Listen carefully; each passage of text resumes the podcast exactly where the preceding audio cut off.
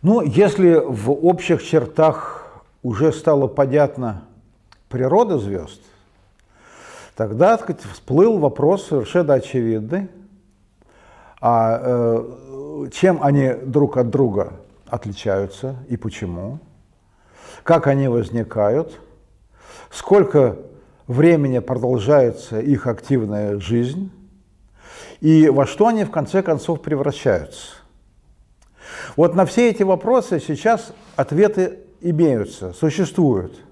Но сказать, можно ответить просто, можно сказать, ответить более глубоко. Вот отдельные аспекты, связанные вот с этими проблемами, они еще долгое время будут сказать, углубляться, будут э, исследоваться. То есть здесь э, наука продолжается, и конца э, этому процессу не видно. Но все-таки я постараюсь такой, как бы, такой широкой кистью, то есть так, вот так вот э, общую картину обрисовать. Ну, во-первых, даже самый беглый взгляд на ночное небо показывает, что звезды все очень разные. А есть звезды, э, которые едва видны, есть звезды удивительно яркие, и у самых ярких звезд, только у самых ярких звезд, человеческий глаз может заметить определенные цветовые оттенки – он может быть, э, эти оттенки могут быть голубоватыми, а могут быть э, такими а, легко-оранжевыми, как, например, у звезды Антарес, звезды, так сказать, Арктур. На самом деле все звезды имеют разные цвета. Просто человеческий глаз э, цвета различает только у ярких объектов, поэтому они кажутся ему примерно одинаковыми. Вот. Но э, были разработаны количественные методы так сказать, оценки цветов по наблюдениям с помощью телескопов, поэтому они известны практически у всех звезд, доступных наблюдениям. Они действительно очень разные, от э, очень красных до голубых, фиолетовых, ультрафиолетовых звезд. Вот. А, ну и, конечно, яркость у них разная. Причем яркость и цвет неоднозначно связаны между собой, потому что можно же объяснить разную яркость и тем, что вот, которые ярче звезды, они просто ближе к нам, а которые подальше, они будут слабые. А может быть, даже на одном расстоянии у них есть разная яркость. Да, действительно, ведь есть так называемые скопления звезд, когда в одном месте неба видно сотни звезд. Они составляют такую связанную звездную систему, называются они скопления. Иногда они даже содержат сотни тысяч звезд. Это звезды примерно одинаков, на одинаковом все расстоянии от нас находятся, а все равно разные по яркости. Значит, есть а, нужно сравнивать звезды не по видимой яркости, а по той э, светимости, по той энергии, которую они выделяют. А энергию это можно определить только зная расстояние до звезд. И вот когда стало известно э, расстояние до очень большого количества звезд, перед нами от, открылась очень любопытная картина. Звезды действительно разные. Причем большинство звезд действительно почти не меняют своей яркости, но существует много переменных звезд. А вообще до 16 века о переменных звездах никто вообще не, не подозревал. Потом уже нашли там в 17-18 веке, что часть звезд меняет яркость. Переменных звезд оказалось очень много. Собственно говоря, э, каждая звезда в какой-то степени переменна, только все зависит от того, э, меняет она э, яркость на доли процента или в разы. Вот. Есть среди звезд и такие, и такие. Так вот, э, картина оказалась очень сложной и, на первый взгляд, очень запутанной. Звезды могут иметь разный цвет, и это, прежде всего, отражает их разную температуру. Более горячие звезды, они более голубые, очень горячие излучают в основном даже в ультрафиолетовом свете. Более холодные звезды – это более красные, а наиболее холодные излучают в основную энергию в инфракрасном э, свете. Это температура. С цветом вроде как бы ясно. А вот э, э, с яркостью, с, с, с мощностью излучения тут э, удалось в этом вопросе разобраться, когда научились мерить массы звезд. Это самостоятельная э, такая э, научная задача, очень сложно решаемая. В основном массы звезд, прямые оценки массы звезд были сделаны только по изучению э, звезд, э, составляющих пары или группы где они притягивают друг друга, и их движение отражает, так сказать, э, массы звезд.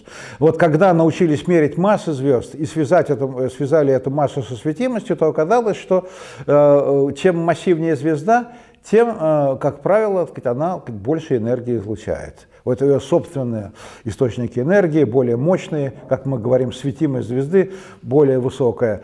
Но это не на всех стадиях жизни.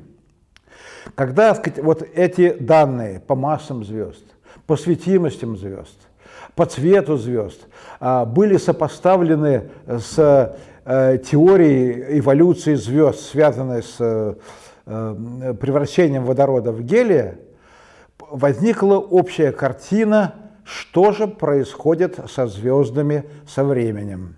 Я не буду вдаваться в детали, я просто расскажу о конечных результатах. К чему же все-таки пришли астрономы во второй половине 20 века, того, что касается э, эволюции рождения звезд.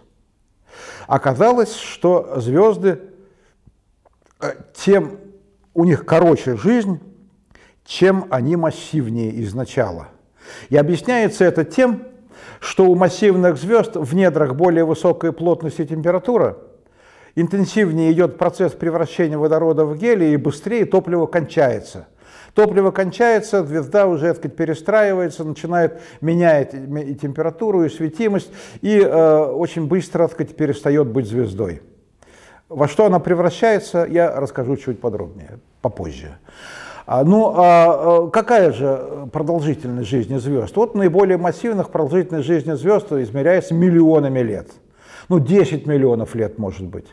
Скажем, 30 миллионов лет. Это все сравнительно короткий промежуток времени для звездного мира, хотя для нас, живущих на Земле, ну, миллионы, звезд, миллионы лет – это часто что-то такое запредельное. Скажем, ведь 2-3 э, миллиона лет э, назад вообще человека не было на Земле. Но все-таки, э, если звезда живет несколько миллионов лет или там 30 миллионов лет, считается, что это короткоживущая звезда. Звезды типа Солнца э, живут около 10 миллиардов лет. Вот сейчас Солнце имеет э, возраст у нас около 5 миллиардов лет, то есть прожило примерно половину, половину своей жизни – ну, это довольно, так сказать, э, солидный срок, 5 миллиардов лет. 5 миллиардов лет – это количество секунд, э, если мне не изменяет память, э, в таком промежутке, как лет 200. Там 180 или 200 лет, вот столько секунд. Вот. Это трудно себе представить, что так сказать, нормальный человек с нормальной продолжительностью жизни – ну, живет э, ну, чуть больше как миллиарда, чуть больше двух миллиардов секунд. Ну, до трех мало кто доживает. Есть звезды, которые живут дольше Солнца. Есть звезды, которые вот как появились, так еще не скоро даже будут перестраиваться при э, выработке своего топлива. Они будут жить э, десятки миллиардов лет. Таких звезд, это, они называются карлики, звезд их довольно много. Но вот э, э звезда наша ближайшее Солнце, через несколько миллиардов лет начнется процесс перестройки. В отличие от э, того, что большин... многие думают, по мере э, уменьшения количества ядерного топлива Солнце начнет излучать больше энергии. Не меньше, а больше. Э, потому что сказать, оно будет раздуваться. Площадь поверхности будет увеличиваться. Э, Солнце будет раздуваться и Э, этот процесс э, может идти 100 э, миллионов лет, очень медленный процесс. Вот, солнце будет раздуваться, излучать энергии все больше. И это неизбежно, этого нельзя избежать никакими способами. Она в конечном счете Солнце сожжет Землю полностью. Ну, то есть Земля будет уже вблизи самой поверхности Солнца. Такой, такой станет громадным таким шаром. Но это произойдет не скоро, вряд ли нас может беспокоить судьба наших далеких потомков. Главное, чтобы так сказать, прошли сейчас эту стадию, хрупкую стадию становления цивилизации, чтобы э, не поубивали друг друга и чтобы так сказать, не, не превратили Землю э, в нечто так сказать, непригодное для жизни.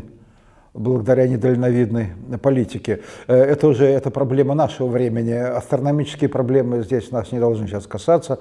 Если мы, э, род людской благополучно переживет вот то время, не знаю, когда оно кончится, которое мы сейчас переживаем, опасное время, тогда уже найдет способ перелететь на большее расстояние от Солнца, чтобы уцелеть при его раздувании.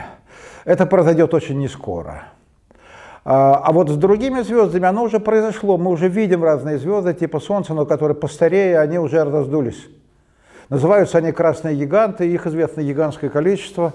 Некоторые из них видны невооруженным глазом. Это вот то, во что Солнце превратится через 5, 6, 7 э, миллиардов лет. Э, ну вот, э, что ждет звезды типа Солнца, э, когда все-таки закончится закончатся полностью или почти полностью запасы водорода, который, превращаясь в гелий, давал то тепло, благодаря которому Солнце светит. Ну, э, тогда э, ситуация ясна, потому что мы видим разные звезды на разной стадии эволюции, мы видим, что происходит со звездами позднее, типа Солнца. Мы знаем, что они сбрасывают эту раздувшуюся оболочку. Остается очень горячее ядро, невероятно горячее, но в котором уже не идут термоядерные реакции, потому что это ядро в основном из гелия, из этого из звездного пепла. А, э, но на каком-то этапе еще успели образоваться из гелия э, углерод, поэтому углерод во внешних областях там тоже будет. И вот это э, плотное, ядро, оно довольно быстро будет терять энергию, поскольку своих источников тепла у него не будет и превращаться в э, такую невероятно плотную звезду, которая э, будет иметь размеры порядка размеров планет. Ну, может быть, как Земля, может быть, как там Марс, может быть, чуть побольше Земли, это никто не знает. Но это все-таки будут такие типичные планетные размеры, э, при этом почти вся масса сохранится ну, не намного Земля, э, не, не намного Солнца будет легче, чем сейчас. Вот, то есть вся масса Солнца будет как бы укомплектована, уком, укомпонована вот в такой небольшой шарик, невероятно плотный. И такие звезд известно очень великое множество, они называются белыми карликами. Открыты они тоже, так сказать, в начале 20 века. Это как раз уже, так сказать, последняя стадия звездная. Ну вот белые карлики, они могут миллиарды лет существовать, они очень, очень медленно остывают, потому что они крошечные. Э, вот это вот то, что э, ожидает Солнце. И через многие-многие-многие миллиарды лет просто они просто будут медленно остывать, и все, больше с ним ничего не произойдет. Никогда. А вот для звезд более массивных, чем Солнце, там ситуация может быть очень интересная. Если звезды, скажем, имеют массу, ну там три массы Солнца, то качественно будет э, такая картина эволюции примерно э, похожая на солнечную. Тоже раздувание, тоже сжатие, потеря вещества, э, и вероятнее всего тоже будет белый карлик. Но если три и больше будет масса вот этого плотного остатка 3 и больше раз больше массы Солнца, то тогда сказать, может произойти взрыв. Есть несколько типов таких взрывов, которые известны астрономам.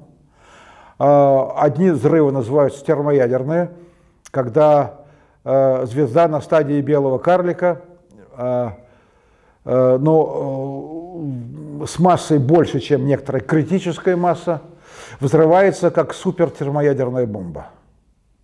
Так, э, так, такой взрыв, такой вспышка а, может породить такое выделение энергии, что в течение нескольких дней или недель вот эта взорвавшаяся звезда будет сиять, э, ну, может сиять э, ярче, чем сотни миллиардов звезд всей галактики. Э, в которой она находится. Э, то есть эти вспышки видны вообще с любых расстояний во Вселенной, которые только доступны современным э, телескопом. Вот, называются они сверхновые такой типа 1А. Э, они исследуются, сказать, э, очень интересный тип объектов. Это термоядерный взрыв. После чего сказать, звезду может разнести, как говорится, в клочья. При больших массах э, тоже сказать, может происходить взрыв, взрыв, взрыв сверхновых.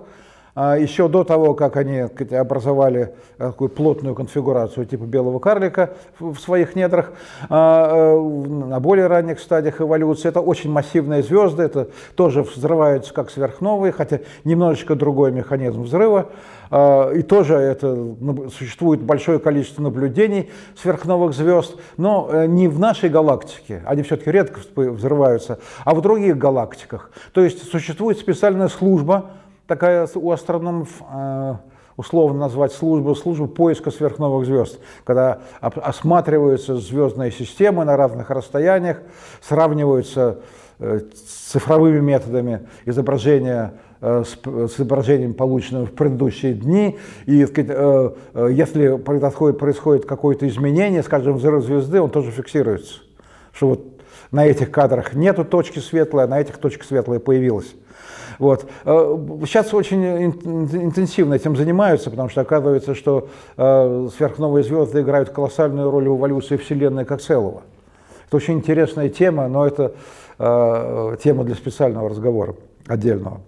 Ну так вот, э, самое интересное, что взрывы массивных звезд очень важны э, и для нас в том числе, э, ну, в плане образования там планеты или жизни на планетах, потому что взрывы сверхновых звезд выбрасывают в окружающее пространство те химические элементы, которые в этих недрах звезд появились благодаря термоядерным реакциям превращение водорода в гелий, потом гелий в углерод, потом появляется кислород, потом появляется сера, э, и идет цепочка вплоть до появления атомов железа, потому что на атомов, э, на атомах железа и там, элементов с близким атомным весом. Дальше уже цепочка термоядерных реакций дальше не идет, потому что она не, выдает, не дает никакого выхода энергии. А, термоядерные реакции на этом кончаются, но при взрыве звезды а, уже а, идут реакции другого типа, когда появляются энергии, когда появляются элементы более массивные, с большим атомным весом.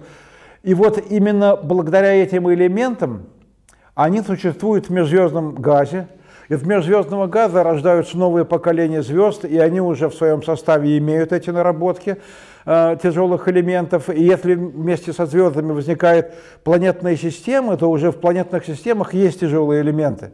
Поэтому их так много, скажем, на Земле. Э, на Земле очень много кремния, много э, железа, в атмосфере сказать, много, и, и в, в, в грунте много кислорода. Это все элементы, которых первоначально в природе не было вообще. Первые звезды не содержали этих элементов. Они были выработаны э, массивными звездами и выброшены в окружающее пространство. А из этих элементов состоит все, что мы окружаем, что нас окружает, и все то, что, из чего мы состоим. Поэтому астрономы часто любят упирать на то, что на самом деле мы состоим из, из звездной золы то есть из элементов, которые просто выплавились, вы, э, которые родились при очень высоких температурах в недрах массивных звезд.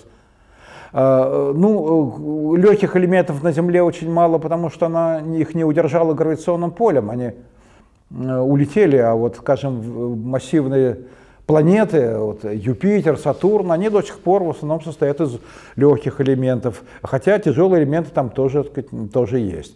Ну так вот, а, а самые массивные сказать, элементы, как сейчас считаются, возникают при вообще редком событии а, столкновения двух нейтронных звезд, когда сказать, рождаются вот такие тяжелые элементы, как золото, платина, вот, э, и это уже экспериментально подтверждено, хотя существует только одно такое событие, которое было зафиксировано э, недавно астрономами как столкновение нейтронных звезд в других галактиках. В одной, в одной из галактик это, это была оптическая вспышка, которая была которая сопровождала это, э, это редкое событие, была зафиксирована несколькими телескопами, в том числе и установкой Э, в нашем астрономическом институте, э, так называемая, это система телескопов «Мастер». Ну вот, а, что важно, я вот немного не сказал о том, что все-таки, что же остается после звезд, если звезды массивные. Вот, если звезды очень массивные, то центральное ядро, оно как-то не может остановиться на стадии белого карлика, что мы ожидаем в случае звезд типа Солнца, а будет сжиматься дальше до тех пор, пока атомные ядра, ядра не э, войдут в прямое соприкосновение друг с другом и происходит так называемая нейтронизация вещества. Ядра обычно, а, ядра элементов, вы знаете, из физики состоят из протонов и нейтронов. Вот электроны так сказать, движутся так сказать, э, вокруг ядер. Вот при очень высоких плотностях происходит так называемая нейтронизация вещества, когда протонов становится мало, они превращаются в нейтроны, Электронов тоже становится меньше, а, заряд все-таки должен сохраняться а, электрический. А, и вот это такая компактная, компактное суперядро, состоящее преимущественно из нейтронов, называется нейтронными звездами. Они э, были предсказаны теоретически еще в 30-х годах 20-го столетия, а обнаружены уже в середине 20 э, века а, уже, уже можно сказать, на нашей, по крайней мере, на моей жизни. Это была одна из тех сенсаций, которые, так сказать, мне посчастливилось пережить а, вот обнаружение вот этих необычных объектов. То есть при массе больше, чем масса Солнца, размер у них такой, что можно было бы положить, скажем, в пределах Садового кольца в Москве. Всю звезду. Но только не стоит это делать, потому что Земля просто разрушится даже при Э, при приближении к такой звезде э, Земля разрушится из-за проливных сил. Вот. Э, но такие звезды действительно существуют, и на этом тоже эволюция звезд кончается, но очень массивные звезды, они минуют эту стадию, и считается, что если у нас звезды вот это сжимающееся компактное ядро больше 3-4 масс Солнца, то оно может превратиться Э, может сжаться дальше даже, еще дальше, чем э, это соответствует нейтронной звезде, и эта конфигурация или это тело уже имеет совершенно экзотические свойства, называется черная дыра. Вот, э, очень такой образный образный термин, но он немного дезориентирует, потому что сказать, дыра это всегда это отсутствие в чем-то этого самого чего-то. Здесь этого нет. Здесь это просто сказать, объект, который э, создает вокруг себя самое мощное гравитационное поле, только, которое только разрешаемое законами физики. То есть при, такой, при таком гравитационном поле возникает как бы самозамыкание звезды, она, э, э, она для нас исчезает, она чувствуется только по гравитации, а уже никаких сигналов от нее не приходит. Вот гравитационное поле, его не спрячешь, оно остается. И вот по этому гравитационному полю черные дыры и ищут. Ну, сейчас найдены это, черные дыры, найдены они и черные дыры чер, э, звездных масс. Есть такая разновидность черных дыр очень высоких масс в ядрах галактик. А, э, а, это тоже э, обнаружено. А, это необычные свойства этих объектов. Э, в нашей галактике есть такая сверхмассивная черная дыра, которая э, в несколько миллионов раз содержит больше вещества, больше массы, чем наше Солнце. А, но оно очень сильно, оно очень компактно, сжато э, и э, занимает небольшой объем, и его гравитационное поле чувствуется. Но, конечно, э, движение звезд в галактике оно не контролирует. Все-таки миллионы масс Солнца это для масштаб, в масштабах галактики это все равно мелочи сама наша галактика гораздо более массивна. Поэтому черная дыра контролирует пространство вокруг себя, но не контролирует галактику в целом. Вот. Ну а что касается звездных черных дыр, то э, самое удивительное, вот, э, что в некоторых случаях они, э, как их э, удается обнаружить, или, по крайней мере, сказать, что вот это кандидат в черные дыры. Представляете себе, видна звезда и вращается вокруг пустого места. Вращается быстро. Вот. Э, массы этого самого пустого места получается там, больше там, 3-4 масс Солнца. Вот это говорят, вот здесь вот это кандидат черной дыры. Они очень интересны еще э, благодаря тому, что вещество, которое на них падает, начинает закручиваться в плотные диски, и эти диски, э, нагреваясь до сверхвысоких температур, и излучают э, очень ярко, так называемые аккреционные диски. Но существует немало так сказать, астрофизиков, которые как раз э, просто занимаются этим исследованием, этими исследованиями. Это чрезвычайно интересное и многообещающее направление современной науки. Ну вот я рассказал, чем звезды кончают свое существование – но тогда э, надо сказать хотя бы несколько слов, если они как-то они должны образоваться, как они образуются. И вот здесь я э, должен сразу сказать, что э, образование звезд – это проблема, процесс не менее загадочен, чем, не менее интересен, чем конечной стадии, а может быть и сложнее даже. Его сложнее изучать. Мы только знаем прежде всего, из чего они образуются, и а, вот сам механизм формирования звезд, там есть свои проблемы, которые ни одна теория пока не может решить. То есть в общих чертах понятно, звезды рождаются из того вещества, которое мы реально наблюдаем.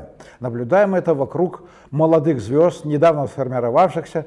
Мы даже наблюдаем звезды в процессе формирования. И это э, дозвездное вещество, из которого рождаются звезды, оно хорошо известно. Называется это вещество молекулярный газ. Ну, мы привыкли, что вообще в наших окрестностях, в наш, на Земле вообще все вокруг нас, все, любой газ молекулярный. Да? Кислород это О2, водород это H2, есть более сложные хитрые молекулы. Вот в межзвездной среде это не всегда так. Э, там большая часть газа не молекулярная, а состоит из отдельных атомов. А вот для того, чтобы образовались молекулярный э, газ, нужны особые условия, нужны низкие температуры, нужны наличие пылинок, на которых эти молекулы рождаются. Но вот звезды рождаются именно из молекулярного газа. Какой газ молекулярный? Прежде всего, это э, молекулярный водород. То есть два атома водорода, сцепленные в одну молекулу H2. Но это только наиболее распространенная молекула, водородная. Есть и другие молекулы. Например, второй по э, распространенности молекулы является молекула, состоящая из одного атома углерода и одного атома кислорода. Это, вообще говоря, э, элементы, которые э, довольно распространены в природе. Вот молекулы водорода наблюдать сложно, а молекулы СО углерод плюс кислород, наблюдать легче, потому что у них есть линии излучения в радиодиапазоне, и как раз их излучают радиометодами. Они излучают радиоволны на очень строго фиксированных частотах это сантиметрового и миллиметрового диапазона. Вот здесь это межзвездное вещество так и излучается. Это вещество которое, из которого рождаются звезды. Механизм рождения – это гравитация. Это уже так сказать, хорошо установлено.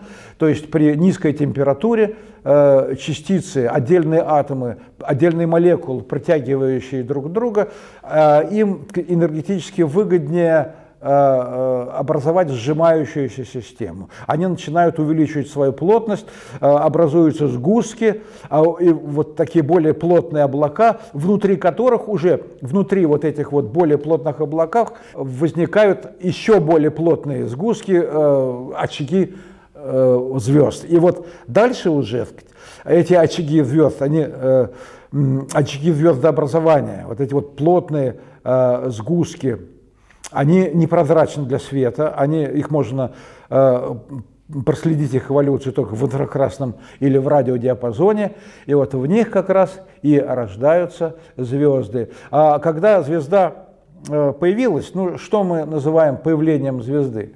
Появлением звезды мы называем ту ситуацию, когда звезда начала излучать собственную энергию, а, своим своими лучами, так сказать, э, давлением света разгоняет окружающую так сказать, газопылевую среду, и э, сжатие вот этого протозвезды, она сначала имеет низкую температуру, все выше, выше, сжатие останавливается, когда включается основная термоядерная реакция, о которой я уже говорил раньше, реакция превращения водорода в гелий.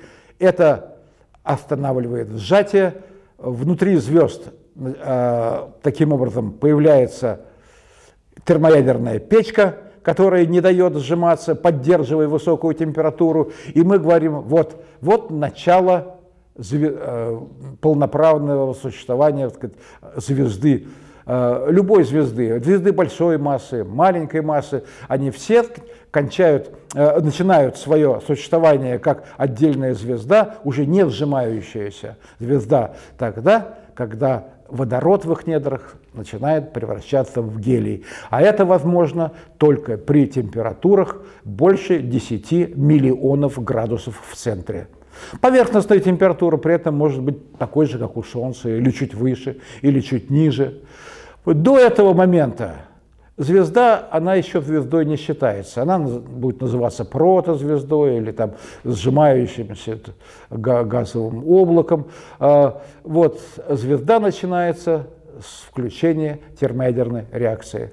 Если эта термоядерная реакция не включилась, ну, например, ну, не, не, не достигла температура такого состояния, чтобы 10 миллионов градусов, то уже сейчас даже трудно понять, как назвать такой объект.